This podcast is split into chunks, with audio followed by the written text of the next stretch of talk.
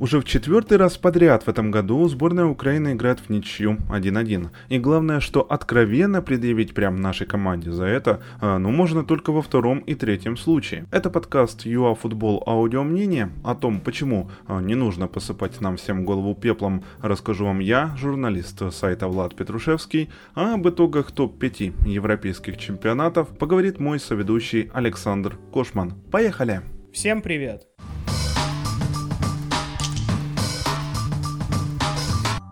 Так, ну с чего бы начать? Тут должна быть шутка, что точно не состава сборной Бахрейна. В общем, единственные две сборные, которые проводили таки спарринг 23 мая, это Украина и Бахрейн. И да, мы с грустью вынуждены констатировать, что э, шведские и норвежские 16-летние юниоры сдались и свой товарищеский матч таки отменили. А, друзья, я особо не вижу смысла на этот раз вдаваться в выбранные стартовые 11 от Шевченко и его штаба. Понятное дело, что они будут сильно отличаться от той версии, которую мы увидим в итоге в июне на Евро.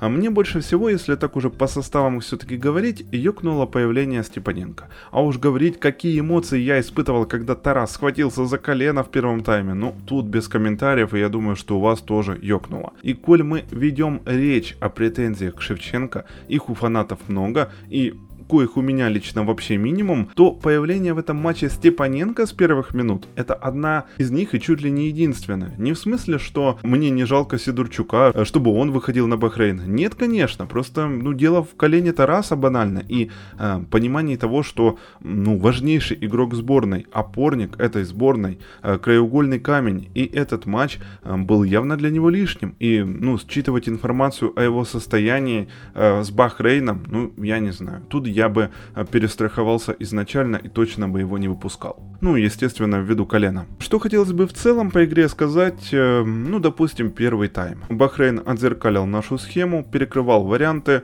а Матвенко, который отвечал за первый пас, ему некуда было отдавать передачу вперед, все были перекрыты. Да, конечно, был брак у наших и на приеме мяча, не было опасных моментов у чужих ворот, но тут вступает в дело первое и очень важное вводное. Понимаете, сложно принимать снаряд не как откровенный дровосек в том случае, когда, ну ты до этого сколько, больше недели, да, только и делаешь, что? В основном мотаешься на тренировках, э, хоть как-то пытаешься выжить на этих занятиях, подводишь себя а, при этом функционально к евро после такого сложного ковидного сезона. Во втором тайме было уже, конечно, поинтереснее, активизировались, давили, хоть и по-прежнему без креатива на финальной третьей поля, а вот тут уже моя вторая водная. Малиновский и Зинченко, Руслан и Саша. Ну, братцы, мы вас ждем. Понятное дело, что без вас Марлос в одиночку не тянет компонент э, какой-то креативности. Хотя даже в таких условиях, между прочим, э, мы могли и должны были забивать. Штанга от Довбика, это тот момент, когда Артем делал все правильно, и как-то предъявить ему за попадание в стойку, ну серьезно, вот эти вот комментарии а-ля косоногий, да я бы забил. Ну, я не знаю, я считаю, что IQ зашкаливает у авторов подобных опусов. Конечно же мы забили. Да, уже в ответ на пропущенный, которым вот буквально сейчас у меня будет через 20 секунд. Но главное, мы должны были забивать. Вообще не было у меня лично никаких сомнений, что Украина забьет в этом матче. Показатель ожидаемых голов в студию 3,36 против 1,29 у Бахрейна. Понятное дело, что реализация это бич, и э, мы это еще поняли после э, кампании в Лиге Европы от Динамо и Шахтера. Да, перед голом Цыганкова мы увидели, наверное, еще один пункт, который позволяет нам, ну, особо не переживать. На ровном месте, когда ничего не предвещало беды. Трубин, видимо, пересмотрел перед спаррингом с Бахрейном подвиги Лунина с поляками, зачем-то пошел на игрока сборной Бахрейна и привез пенальти. Ну вот зачем выскакивать, когда мяч уходит в сторону от ворот? Точно не в опасную зону, когда эпизод читает сразу два твоих защитника. Беги, Толик, беги, привози пенальти. Форест, беги скорее! Еще и исполнение убьющего, конечно, не подвело. Паненкой! Бедный Трубин, ему ж мало, давайте его еще и добьем паненкой. Причем не только Шпаголу претензии, на самом деле, к Анатолию. Как бы пару было ситуаций, когда он начал создавать пожары там, где этого, ну, делать не стоило. Ну ладно, я уже по Трубину, мне кажется, наговорил так нормально. Мой вывод. Трубина на Евро в воротах мы увидим только в крайнем случае. А Шевченко его поддержит наверняка с Северной Ирландией, с Кипром выпустит Лунина на поле. И это чисто, ну это чисто, конечно, моя догадка, но это будет такая фоновая проверка для Бущана. Так, а, ну получается, надежнее Жора никого нет, вы меня убедили, ну и всем значит спасибо. Вот честно, вот этот вот тезис, что мы должны обыгрывать 99-ю сборную мира в рейтинге с закрытыми глазами, одной левой, мне кажется, что этот тезис несерьезный и который в очередной раз доказывает отсутствие нормальной культуры боления у нас в стране. Многие почему-то упрекают Шевченко даже за то, что он на пресс-конференции был веселый и улыбался. А ему что, прошу прощения, рыдать? Вот я, конечно, не мониторил, как вообще люди реагируют на поражение в Испании, Германии, в других лигах, а, в случае с другими сборными. Но мне почему-то кажется, что у нас прям, знаете, судьба заложника собственного менталитета. Мы обыгрываем Португалию, блин, ну вот молодцы, так и надо. Сыграли в ничью с Францией, вот, это дело. Мы не слабее чемпиона мира, класс класс, парни, вы настоящие казаки, вот это вот все. И стоит только не обыграть Казахстан и Финляндию, вот сейчас Бахрейн, допустим, все, мы дно, финиш. Карапузики!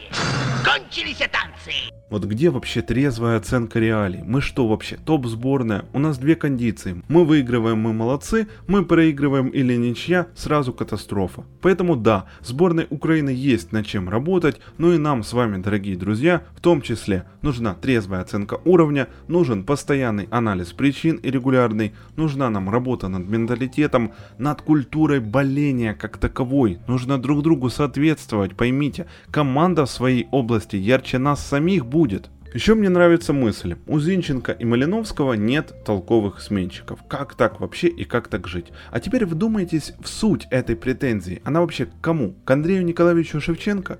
Еще пять лет назад даже сменщиков уровня Шапаренко и Макаренко в центре у нас не было. Есть ведущие футболисты, а, без которых сборная сразу теряет лицо. Неужели это непонятно? Что представляет из себя сборная Германии без э, Тони Кросса, без Йозуа Кимиха? Э, вот сейчас мы посмотрим на испанцев без Серхио Рамоса. Ну, на секундочку, Малиновский это лучший распасовщик чемпионата Италии. Этот человек разорвал вторую часть сезона в Аталанте.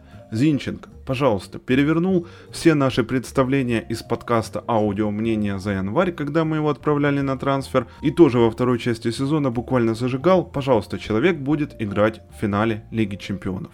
Яремчук, проводит самый результативный сезон в карьере. Ярмоленко, какой бы он ни был, но по таланту, ведь правильно мой коллега Роман Синчук отметил, Андрей банально на этом самом таланте вывезет получше своих конкурентов по позиции и это 100%. Еще раз, никакой катастрофы, никаких резких выводов делать не нужно, никакой сенсации в матче с Бахрейном не произошло. Это я говорю уже с холодной головой. Я вот уже просто в конце своего спича структурирую сказанное. Было очевидно и так, что без Малины и Зины мы играем в основном в стерильный ватакат. Реализация при этом покидает чат, когда мы доходим до ворот. Второе. Игра под физическими нагрузками Понятное дело, сейчас у сборной это есть. Идет подготовка к официальным встречам. Спарринги – сигнал, это показатели для штаба, они не для нас. Но если хотите, то Блохин, он же вроде ни одного спарринга не выиграл перед чемпионатом мира 15 лет назад. Это я для тех говорю, кто любит магию, любит совпадение и вот это вот все. Третье. Трубина на евро не будет. Четвертое, кстати, я не сказал тогда,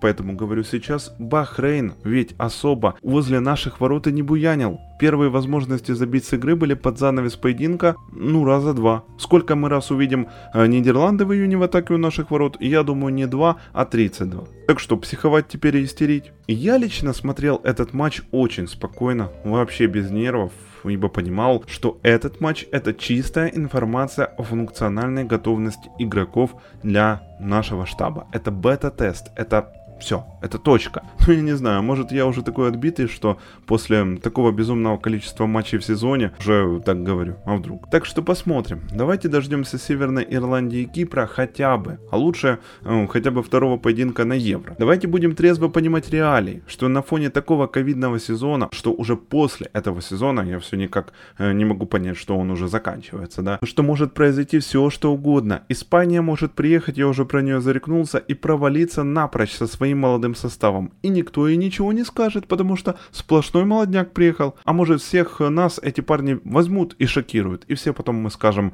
это ж красная фурия, так и надо, так и да, вот было здорово. Мы вообще на Евро едем вроде с одной простой задачей – выйти из группы. Уже даже сами футболисты это формулируют. Это трезво. Так будьте и вы, друзья, объективны, дорогие слушатели.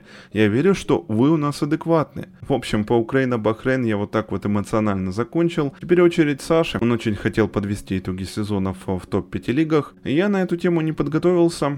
Я решил гореть с товарищеского матча с участием нашей главной команды страны.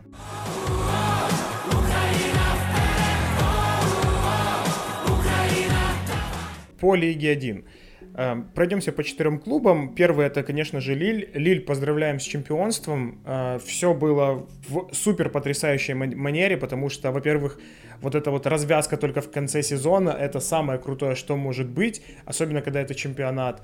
А второй момент, это то, что Гальтье каким-то чудом, с учетом всех проблем, которые есть в Лиле, с учетом того, что каждый год продавались лидеры, с учетом того, что он вывел эту команду вообще в Лигу 1, и он смог завоевать чемпионство, это просто невероятно, это сказочно э, на самом-то деле. И как мне кажется, то тут уже Гальтье достиг своего потолка, и Лиль достиг своего потолка, и, скорее всего, будет распродан. Поэтому я думаю, что и надеюсь, что более топовая команда предложит контракт Гальтье, и он сможет раскрыть свой потенциал намного выше, чем он есть. Ну, а по Лилю, еще раз повторюсь, что, скорее всего, команда будет распродана. Следующее ПСЖ. ПСЖ был недалек от чемпионства, но все-таки не хватило многого. А, тут, наверное, стоит сказать самое первое, это то, что была смена тренеров. Это всегда влияет на команду в плюс или в минус, но это влияет на команду. С Тухелем команда не была на первом месте. Это первый момент. А второй момент, когда руководство ПСЖ и Леонардо брали Почеттино, они прекрасно должны были понимать, что это проект – они берут человека, которому дают полгода, который строит свой проект, и у него есть следующий год, чтобы показать, что он построил вместе за полтора года, за вот это, ну, полгода и год, соответственно. То, что ПСЖ не выиграл чемпионат, come on, это вообще не проблема. Скорее всего, в следующем сезоне, если ничего этакого не случится, они возьмут чемпионство. Тут больше вопрос в том, что в Лиге чемпионов не получилось. Да, тут есть вопросы, но по всем остальном команда не провалилась точки зрения игры, все хорошо, ждем следующего сезона и посмотрим, кто вообще останется в ПСЖ.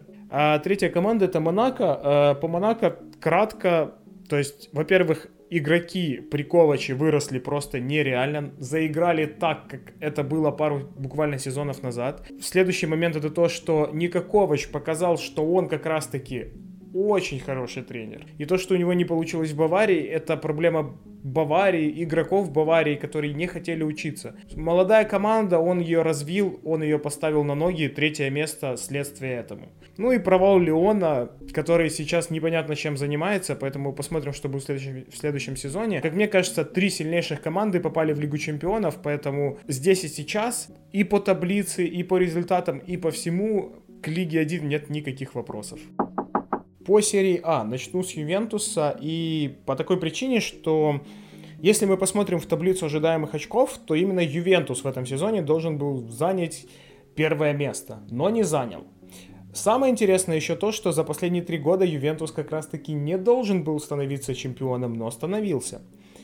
И тут у меня лично возникают такие мысли, что Ювентусу нужен тренер, который просто будет выжимать максимум с команды. Не будет строить что-то супер интересное и супер смотрибельное, супер атакующее. Нет, нужен человек, у которого есть опыт, который поставит футбол, который просто выжмет из этих футболистов максимум. Плюс трансферная политика. Трансферная политика должна быть той, которая была раньше. Она работала, Ювентус побеждал, и все было хорошо. Ювентус всегда брал игроков, которые плохо лежат. И в серии А это работало. И работало очень хорошо. Зачем отходить от этого? То есть вот сейчас в Ювентусе, да, мы не берем Роналду. Я не особо хочу его критиковать, просто по той простой причине. Роналду дал серии А намного больше, чем серия А дала Роналду. То, на, на какую ступень он сразу поднял своим приходом, это невообразимо. И насколько та же Ла Лига опустилась. То есть это видно с многих точек зрения, то есть с точки зрения маркетинга, с точки зрения футбола, с точки зрения даже прихода футболистов. Сразу в серию А поток футболистов не боятся футболисты с той же АПЛ приходить в серию А, а не наоборот. То есть вот, вот эти все аспекты сыграли большущую роль. Тут больше другие трансферы, такие как Делихт, например, такие как Рабьё, хоть и бесплатно. То есть вот, вот тут вот не совсем правильно сработано было, как мне опять же кажется. Поэтому посмотрим, что будет в следующем сезоне, но либо Пирло придется ждать, пока уйдет Роналду, чтобы строить то, что он хочет, и, возможно, это будет работать. Либо же Пирло будет мыслить более глубоко, и, наверное, он все-таки сможет внедрить Роналду в эту систему на год-два. Я думаю, вряд ли Роналду будет там дольше. Скорее всего, следующий год будет последним, а если не последним, то будет, наверное, вот был последний матч его, в принципе, за Ювентус. То есть посмотрим, что будет. По поводу Интера немного. Конте отличный тренер для э, турниров на дистанцию. Он куда ни приходил, везде это работало. Ювентус именно с ним нач... Э, приблизился к, к этой серии и начал побеждать.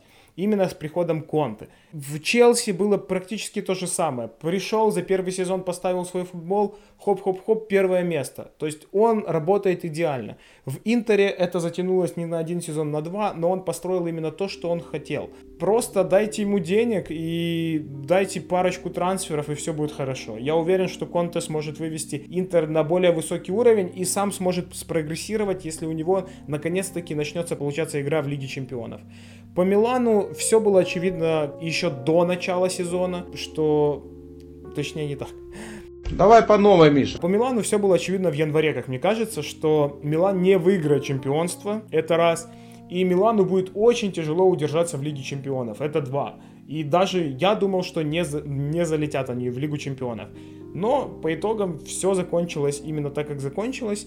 А, Милан на втором месте, Лига чемпионов, все для болельщиков. По поводу Аталанты, тут, наверное, стоит сказать то, что Аталанта в этом сезоне стала показывать менее продуктивный и красивый футбол. Это раз. А вот, например, с, с тем же Миланом стало заметно, что Аталанта не способна прорывать оборону, как она прорывала ее раньше. То есть, если команда глухо защищается, Аталанта не может ничего сделать. И это проблема. Я надеюсь, что Гасперини все-таки сможет вывести команду на новый уровень. Но для этого ему нужны трансферы, как бы это банально не звучало. Нужны реально очень хорошие центральные защитники и нужно пару таких трансферов, которые были, в принципе, в Аталанте всегда, а, в полузащиту и в нападение. И тогда, тогда можно будет бороться за Лигу Чемпионов, можно будет бороться за Скудетто. Почему нет? Логично. Не правда ли? Бундеслига. Разделю Бундеслигу на несколько этапов буквально. А, Бавария. Э, Флик уходит. Мне кажется, сейчас просто очень много клубов, которым нужен хороший тренер.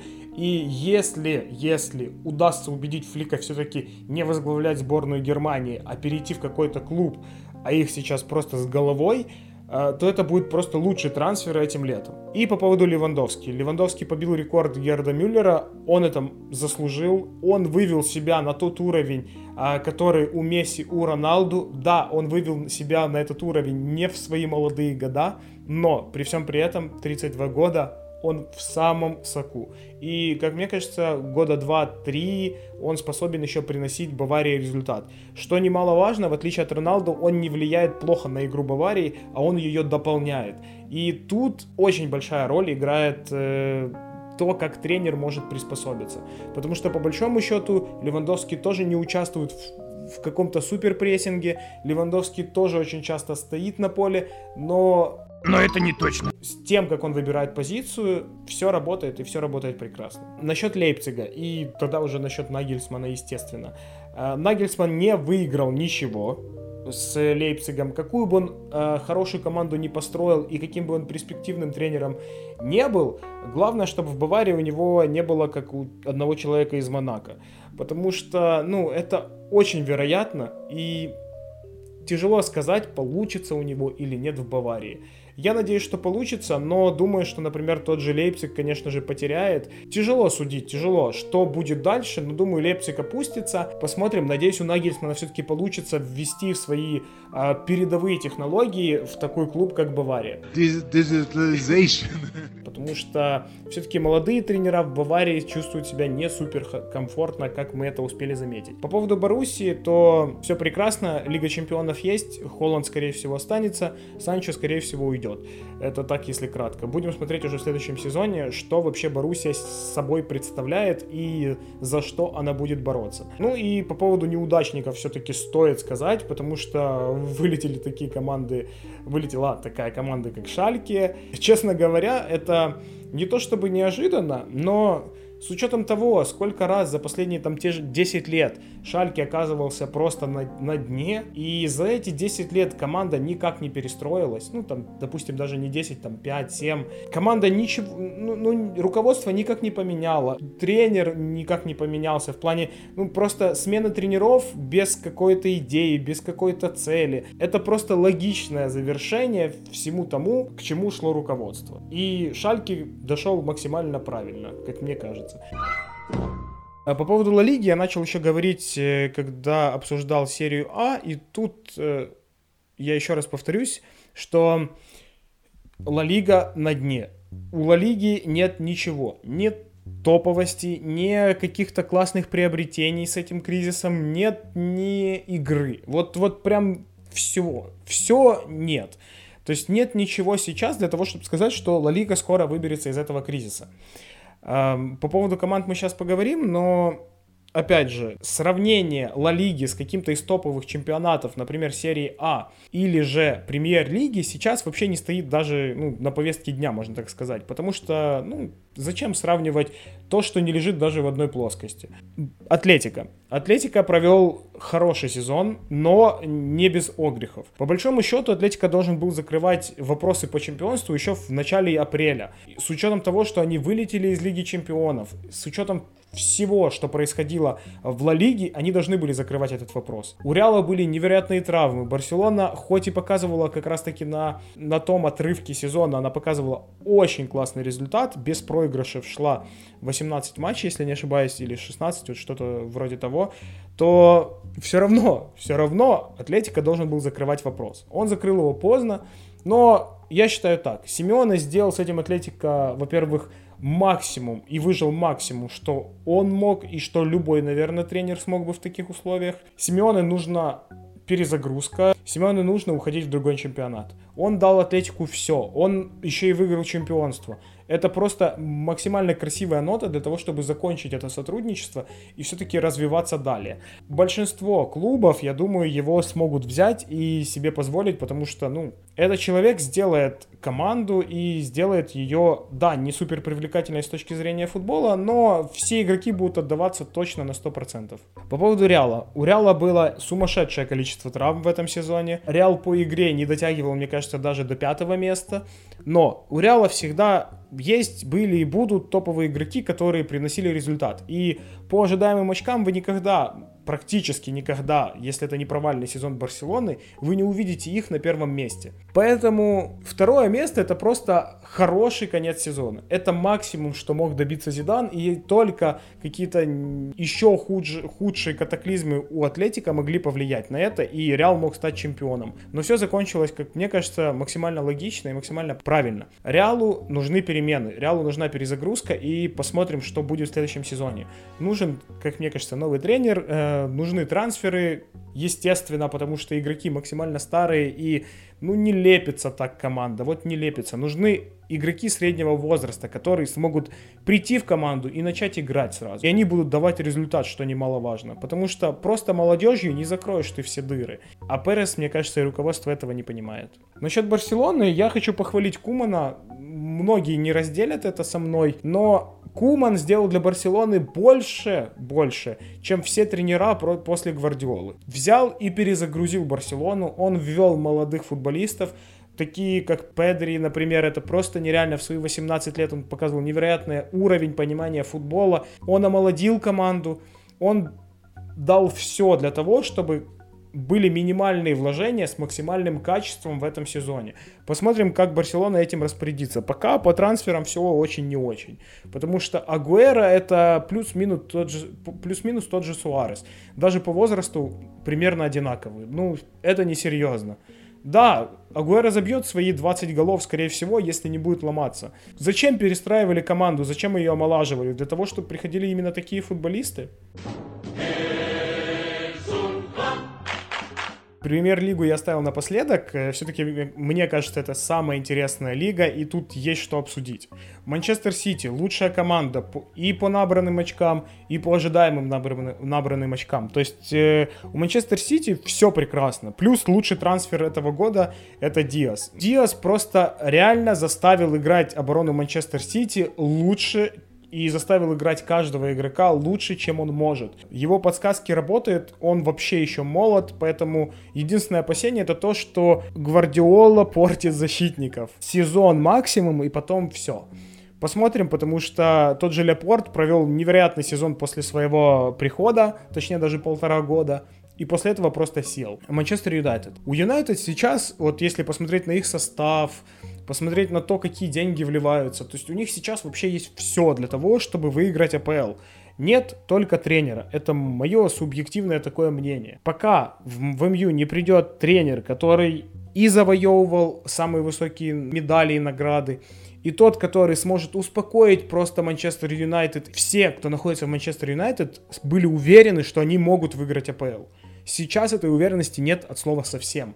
И нужно избавляться от балласта те игроки, которые мешают развитию клуба, те игроки, которые позволяют себе говорить, что они хотят уйти, или те, которые не продлевают контракты. Я думаю, все поняли, о ком, мы, о ком я говорю. Ливерпуль. Безумное количество травм в центральной зоне защиты. Сыграло, если не ошибаюсь, 16 связок. 16 связок центральных защитников это просто какие-то нереальные цифры и невероятные. С учетом того, что даже после того, как зимой пришло два футболиста на позицию центрального защи... центральных защитников, команда... у команды все равно в каких-то матчах не было центральных защитников.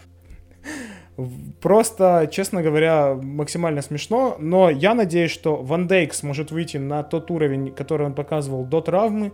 Это самое важное сейчас и для Ливерпуля, и для него, потому что без него Ливерпуль не способен бороться за максимальные награды, как мы увидели по этому сезону. Плюс ко всему, нужно кого-то из атаки продавать и кого-то покупать. Это то, как всегда поступал Ливерпуль, и это то, что им нужно сейчас сделать. Без этого никак. То есть, ну, видно, что атака застоялась, нету ни прогресса, ничего. Поэтому и есть такой результат. Хотя, если посмотреть на турнирную таблицу, третье место, кажется, даже не такой уж и провальный сезон. Челси. Челси Тухеля, мне кажется, нужно будет вообще обсуждать после следующего сезона.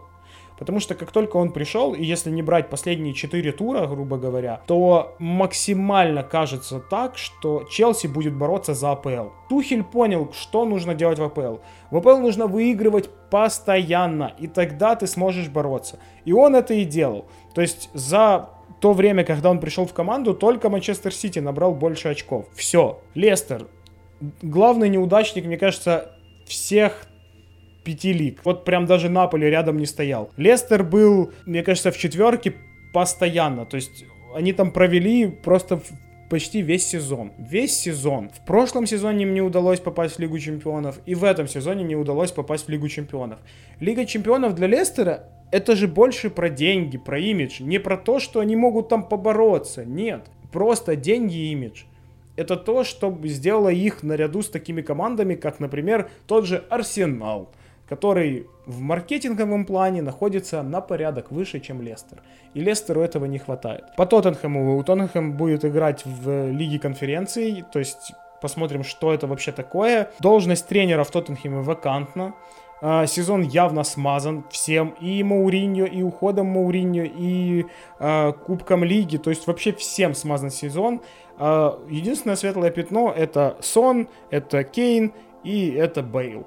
Как это странно бы не звучало. Бейл дал понять нам, что он хочет уйти, и это было бы логично, и есть логично. Даже, возможно, пару лет назад это тоже было бы максимально логично. После того, после той Лиги Чемпионов, которая была два года назад. Дальше идти было некуда. Поэтому я не знаю, на что рассчитывал Тоттенхэм и на что рассчитывал Леви и на что рассчитывал Кейн, соответственно. Поэтому смотрим, посмотрим, кто придет в Тоттенхэм, кто будет управлять Тоттенхэмом в следующем сезоне, и тогда можно будет уже делать какие-то выводы, и сможет ли Тоттенхэм все-таки попасть в топ-4, как это было последние годы. А про какое-то чемпионство, я думаю, не стоит вообще говорить. Ну и Арсенал. Арсенал не смог попасть в лигу, в лигу конференции хотя бы. А, им это не удалось сделать, потому что Тоттенхэм все-таки выиграл у Лестера. Э, для Арсенала сейчас есть все. Нету ни Лиги Европы, ни Лиги Чемпионов, ни Лиги Конференции. Вот прям по нулям. Э, проблема будет, конечно же, пригласить новых футболистов. Естественно, ни денег, ни Лиги Чемпионов, ничего. Ни какого-то Еврокубка вообще. Но с другой стороны, просто год стройки. Просто стройте клуб, стройте команду, и все будет хорошо. Этого я и желаю Арсеналу.